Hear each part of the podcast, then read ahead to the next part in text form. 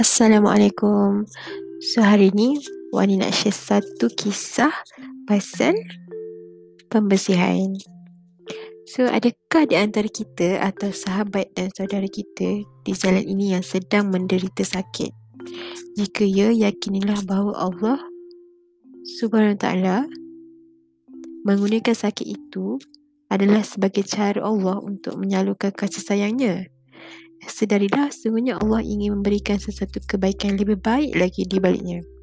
Allah menjadikan sakit sebagai pelipat ganda pahala bagi orang-orang beriman. Allah SWT sedang meluangkan kesempatan kepada mereka yang sakit untuk memiliki ruang yang lebih menghidupkan keimanan, lebih mendekatkan jiwa kepadanya, lebih menundukkan semua yang ada kepada kuasa Allah Taala dan memberi peluang untuk pengampunan dosa-dosa.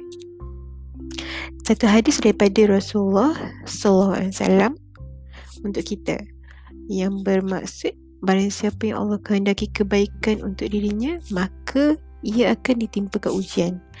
Jadi gembirakanlah diri kita bahawa sesungguhnya ujian sakit yang menimpa ini adalah kebaikan bagi kita di dunia berupa rezeki dan di akhirat berupa balasan yang sangat besar bila kita bersabar dan redha.